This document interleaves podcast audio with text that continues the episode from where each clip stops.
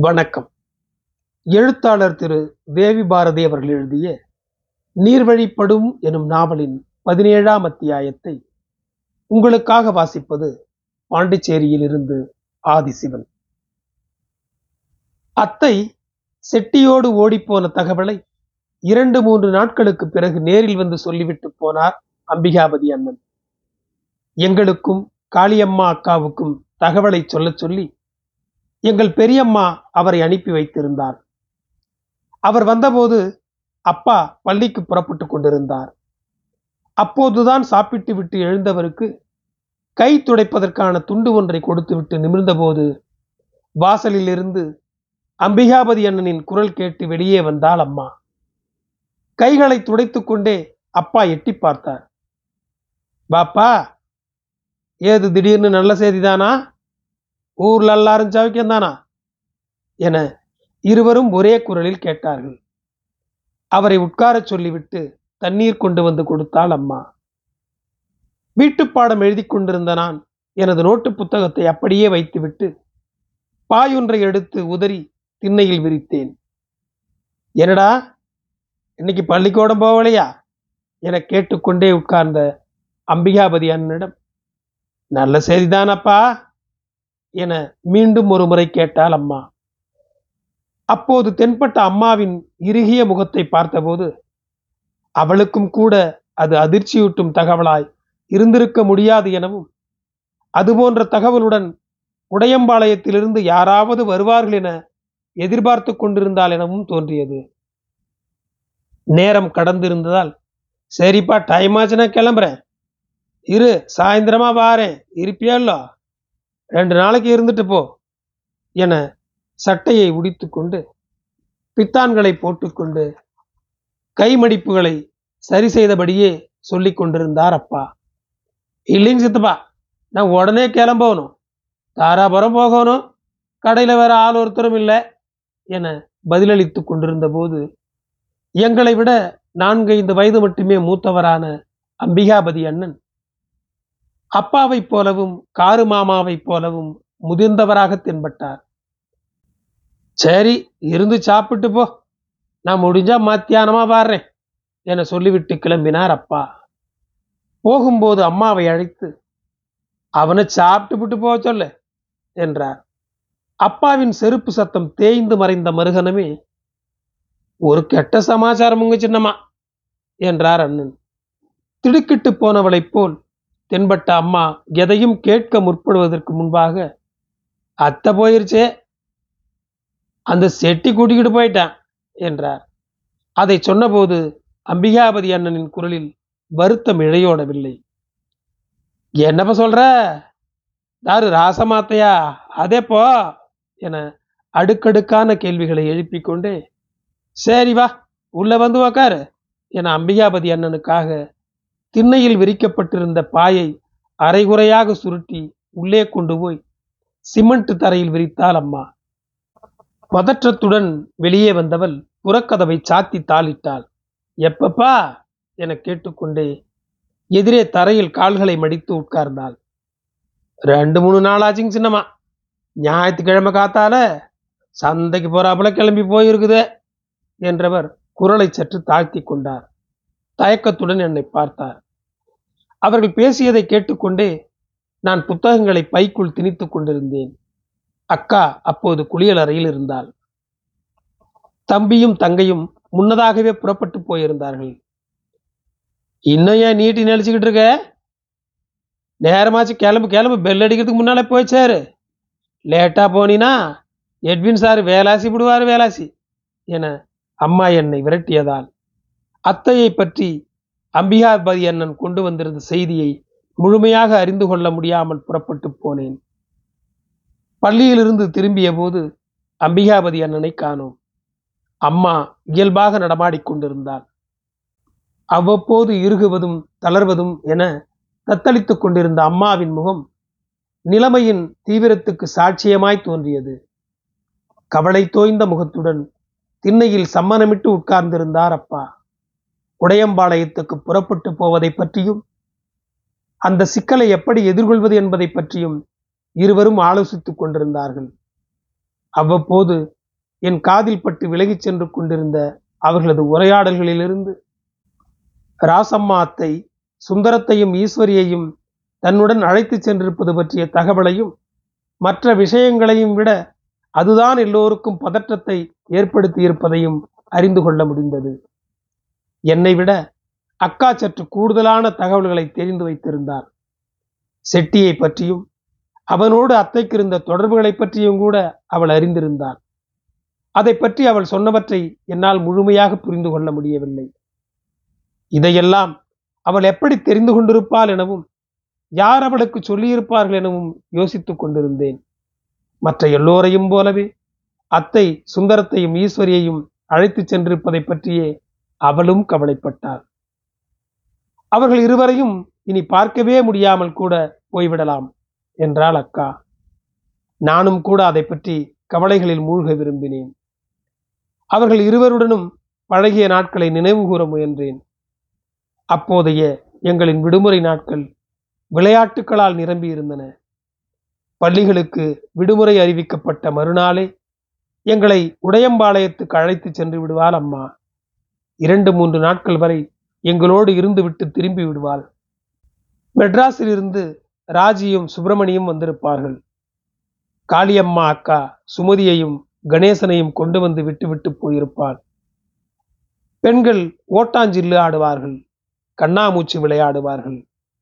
நானும் சுந்தரமும் கணேசனும் சுப்பிரமணியும் கில்லி கோழிக்குண்டு முதலான ஆண்களுக்குரிய விளையாட்டுகளில் திளைத்திருப்போம். திருடன் போலீஸ் விளையாட்டு எங்களுக்கு பிடித்தமான விளையாட்டுகளில் ஒன்றாக இருந்தது. எங்களில் மூன்று பேர் போலீஸ்காரர்கள் ஒரே ஒரு திருடன். போலீஸாக நடிப்பதை விட திருடனாக நடிப்பது கடினம். மூன்று தடியன்களின் கண்களில் மண்ணை தூவிவிட்டு தப்பி ஓட வேண்டும். சுந்தரம் திருடனாக இருப்பதையே விரும்புவான். அவனுக்கு உடையம்பாளையத்தின் சந்து பொந்துகளும் புதர்களும் குட்டிச்சுவர்களும் அத்துபடியானவையாய் இருந்ததால் கண்மூடி கண் திறப்பதற்குள் ஓடி எங்காவது மறைந்து கொள்வான். நாங்கள் தேடி அலைவோம். கோழிக்குண்டுகளை கையாள்வதில் சரவணன் கில்லாடியாக இருந்தான். அவர்கள் வசித்து வந்த மெட்ராஸில் மிக புகழ்பெற்ற விளையாட்டு அது என்பதால் அந்த அனுபவம் அவனுக்கு கை கொடுத்திருந்தது. நான் கில்லி விளையாட்டில் சூரன் என பெயர் எடுத்திருந்தேன். நாங்கள் எல்லோரும் பங்கு பெறும் விளையாட்டுகளாக இருந்தவை கூட்டாஞ்சோறும் தாயக்கரமும். ஊரின் எல்லையிலிருந்த தங்கமணி அம்மன் கோயிலின் சிதைந்த மதில்களுக்கு பின்புறம் இருந்த மறைவிடங்களில் கூட்டாஞ்சோறு ஆக்கி தின்போம். அதற்கு அரிசியும் பருப்பும் புளியும் உப்பும் எண்ணெயும் கடுகும் தேவைப்படும் என்பதால் கட்டாயம் உடையம்பாளையத்தின் எங்கள் வயதொத்த மற்றவர்களுடன் கூட்டணி வைத்து கொள்ள வேண்டியிருக்கும். கவுண்டர் பண்டாரம் நாடார் வீடுகளைச் சேர்ந்த எங்கள் கூட்டாளிகள் அரிசியும் பருப்பும் எண்ணெயும் எடுத்து கொண்டு வருவார்கள். நாங்கள் எங்கள் பெரியம்மாவுக்கும் ராசம்மா அத்தைக்கும் தெரியாமல் உப்பு புளி மிளகாய் கடுகு முதலான பொருட்களை எடுத்துக்கொண்டு வந்து விடுவோம். சமைப்பதற்கு தேவையான சட்டி பானைகளை கோயிலின் அடர்ந்த புதர்களில் மறைத்து வைத்திருப்போம். மறைவிடங்களை அவ்வப்போது மாற்றிக்கொண்டே இருப்பதால் கோடை காலம் முடியும் வரை அவை எங்கு பத்திரமாக இருந்து கொண்டிருக்கும். குப்பைகளை சேகரித்து கொண்டு வந்து கொடுத்தால் அக்காவும் ராஜியும் ஈஸ்வரியும் மூன்று கல்லெடுப்பு ஒன்றை கூட்டி சுவையாக சமைத்து விடுவார்கள். இளையவர்களான சுமதிக்கும் தங்கை தவமணிக்கும் செல்விக்கும் பரிமாறும் பொறுப்பு. ஆண்களாகிய நாங்கள் ஆளுக்கு ஒரு பூவரச இலையை விரித்து உட்கார்ந்து கொண்டு சோறு கொண்டா? குழம்பு கொண்டா? கொஞ்சம் ரசம் ஊத இது என்ன குழம்புல உப்பே இல்லை? இந்த ரசத்தை வாயில வைக்க முடியல. அத்தனை புளிப்பு என அதிகாரம் செய்து கொண்டிருப்போம். அந்த விளையாட்டு தந்த கழிப்பிலிருந்து தான் அப்பா அம்மா விளையாட்டின் மீது எங்களுக்கு ஆர்வம் ஏற்பட்டது. அது மிக ரகசியமான விளையாட்டு. பெரியம்மாவுக்கோ அத்தைக்கோ காரு மாமாவுக்கோ ஊரின் மற்ற யாருக்குமோ தெரியாமல் அந்நியர்கள் யாரோடும் கூட்டணி வைக்காமல் ஆம்பராந்தின் அந்த மடைக்கு போய் விடுவோம் மருதமர நிழலில் ஆளுக்கு ஒரு மணல் வீட்டை கட்டி காசரளி பூக்களால் கோலமிட்டு அவற்றில் குடியேறி விடுவோம். மொத்தம் மூன்று ஜோடி அப்பா அம்மாக்கள். நானும் என் மாமன் மகள் ஈஸ்வரியும் சுப்பிரமணியும் காளியம்மா அக்காவின் மகள் சுமதியும் சுந்தரமும் அக்காவும் அல்லது அவனும் மெட்ராஸ் சின்னம்மாவின் மகள் ராஜியும் கணேசன் என் தம்பி தங்கைகள் செல்வி என ஒவ்வொரு அப்பா அம்மாவுக்கும் ஒவ்வொரு குழந்தை. வேறு யாருக்கும் முன்பாக நான் பள்ளி ஆசிரியராகி விடுவேன். என் மணல் வீட்டின் அப்பா கஸ்வாப்பேட்டை பஞ்சாயத்து யூனியன் நடுநிலைப்பள்ளியின் தலைமை ஆசிரியர். அவருக்கு பொறுப்புகள் அதிகம். அவரால் குழந்தைகளை சமாளிக்கவே முடியவில்லை. அவர்களிடமிருந்து ஓயாமல் புகார்கள் வந்து குவிந்த வண்ணம் இருக்கின்றன. மூன்றாம் வகுப்புக்கு பாடம் எடுக்கும் எலிசபெத் டீச்சர் நீண்ட விடுப்பில் சென்று விட்டதால் குழந்தைகள் ஒவ்வொருவரோடு தொடர்ந்து சண்டையிட்டு கொண்டிருக்கிறார்கள். சார் சார் ரெண்டாப்பு தர்மலிங்க என் பெஞ்சல திருடிக்கிட்டான் சார். இவ என்னை கிள்ளி வைக்கிறாளுங்க சார். சார் எனக்கு வயிற்று வலி தாங்க முடியுங்க சார். இப்படி இப்படி. பள்ளி நேரம் முடிந்து திருத்துவதற்காக ஒரு நூறு கட்டுரை நோட்டுகளை சுமந்து கொண்டு வீடு திரும்புகிறார். எங்கள் வீட்டின் அப்பா. இரண்டாம் வகுப்பு படிக்கும் மகன் கணேசன் அன்று பள்ளிக்கூடத்துக்கு மட்டம் போட்டு இருக்கிறான் அப்பா கோபம் கொள்கிறார். பிரம்பை கையில் எடுத்துக் கொள்கிறார். அப்பா அப்பா வேண்டாங்கப்பா. விட்டுருங்கப்பா. நாளையிலிருந்து ஒழுங்கா ஸ்கூலுக்கு வந்துடுறேன் அப்பா. அப்பா ஐயோ அம்மா இந்த அப்பா கிட்ட இருந்து என்னை காப்பாத்து அம்மா. அப்பா பிரம்பை கீழே போட்டுவிட்டு கணேசனின் அம்மாவை அழைக்கிறார். இசே ஏ இசே. எங்க போய் தொலைஞ்சே? ஈசு எழுத்து வாசனை அறியாத கிராமத்து அம்மா.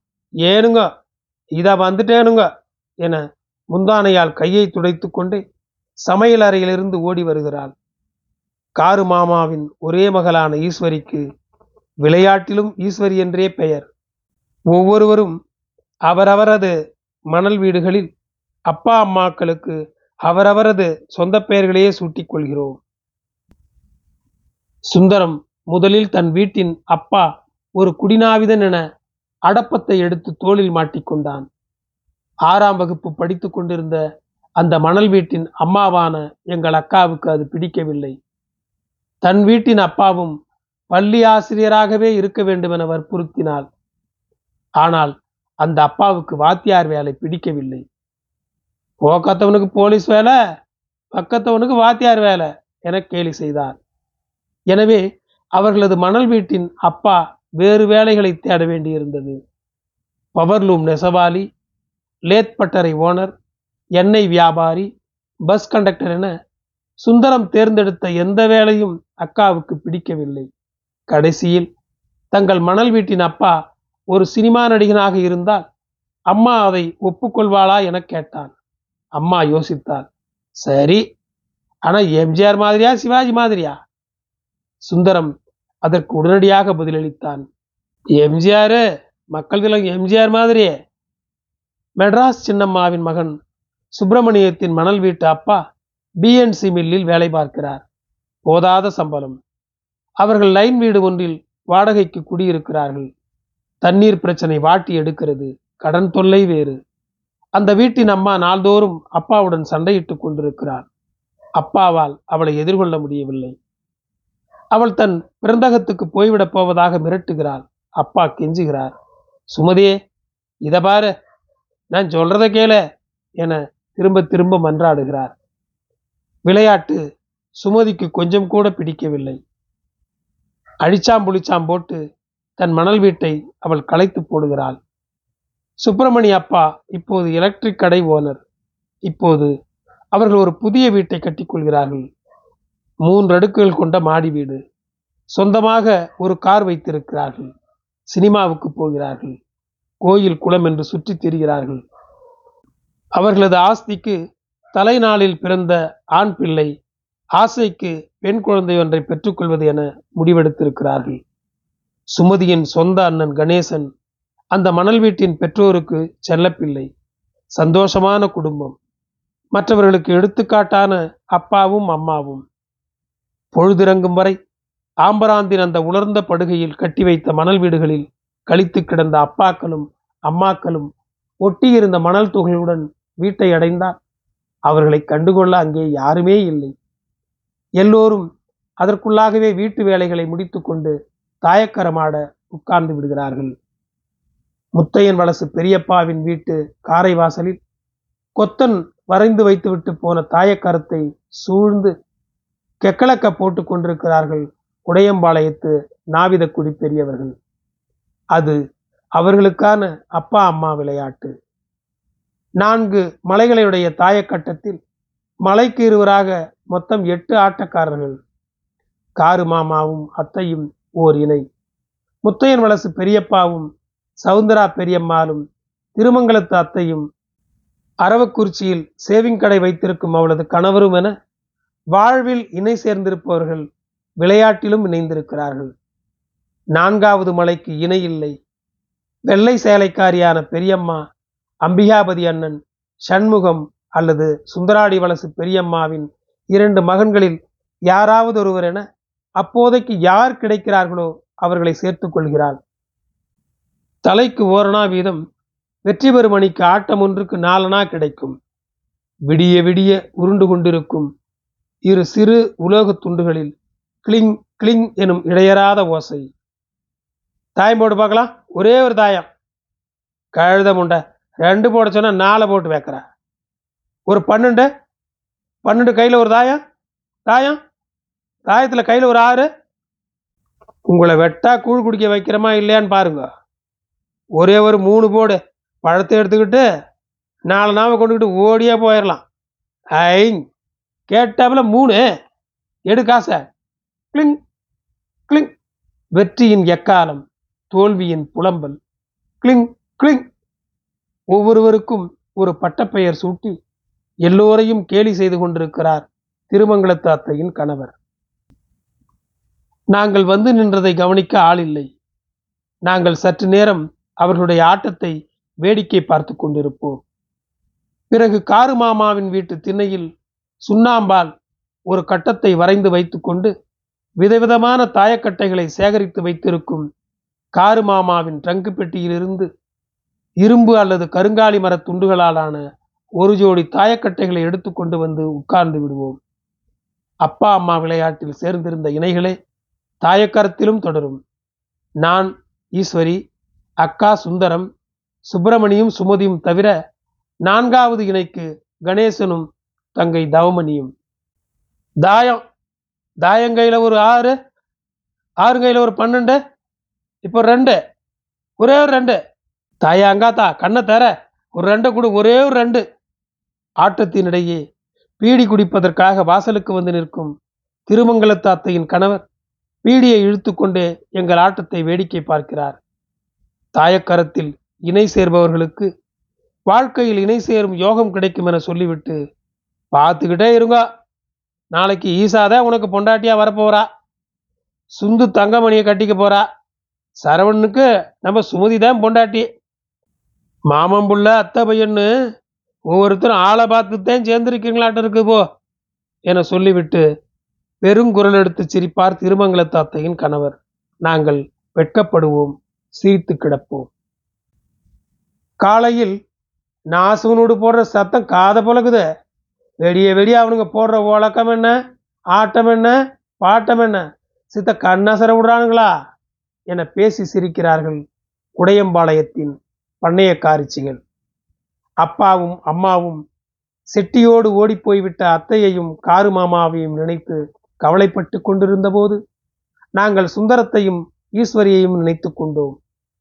இனி ஒருபோதும் அவர்களை காணவே முடியாது என்பது நம்ப முடியாததாக இருந்தபோதும் நாங்கள் ஆம்பராந்தின் அந்த படுகையில் கூட்டாஞ்சோறு ஆக்கி விளையாடியதையும் மணல் வீடு கட்டி குடியேறியதையும் தாயக்கரமாடி திளைத்து கிடந்த நாட்களையும் நினைத்து கொண்டோம். நன்றி தொடரும். என் குரல் உங்களை பின்தொடர ஃபாலோ பட்டனை அழுத்துங்கள். உங்களுக்கு மீண்டும் நன்றி.